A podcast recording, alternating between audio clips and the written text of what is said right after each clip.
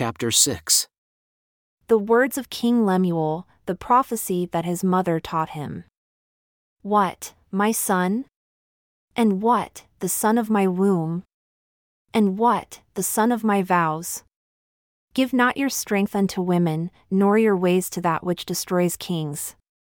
It is not for kings, O Lemuel, it is not for kings to drink wine, nor for princes strong drink, lest they drink and forget the law, and pervert the judgment of any of the afflicted. Give strong drink unto him that is ready to perish, and wine unto those that be of heavy hearts. Let him drink and forget his poverty, and remember his misery no more.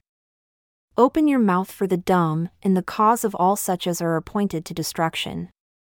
Open your mouth, judge righteously, and plead the cause of the poor and needy. Who can find a virtuous woman? For her price is far above rubies. The heart of her husband does safely trust in her, so that he shall have no need of spoil. She will do him good and not evil all the days of her life. She seeks wool and flax, and works willingly with her hands. She is like the merchant's ships, she brings her food from afar. She rises also while it is yet night, and gives food to her household and a portion to her maidens. She considers a field and buys it, with the fruit of her hands she plants a vineyard. She girds her loins with strength, and strengthens her arms. She perceives that her merchandise is good, her candle goes not out by night. She lays her hands to the spindle, and her hands hold the rod. She stretches out her hand to the poor, yea, she reaches forth her hands to the needy. She is not afraid of the snow for her household, for all her household are clothed with scarlet.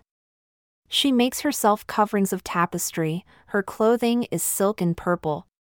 Her husband is known in the gates, when he sits among the elders of the land. She makes fine linen and sells it, and delivers girdles unto the merchant. Strength and honor are her clothing, and she shall rejoice in time to come. She opens her mouth with wisdom, and in her tongue is the law of kindness. She looks well to the ways of her household and eats not the bread of idleness. Her children arise up and call her blessed, her husband also, and he praises her. Many daughters have done virtuously, but you excel them all. Favor is deceitful and beauty is vain, but a woman that fears the Lord, she shall be praised. Give her of the fruit of her hands, and let her own works praise her in the gates.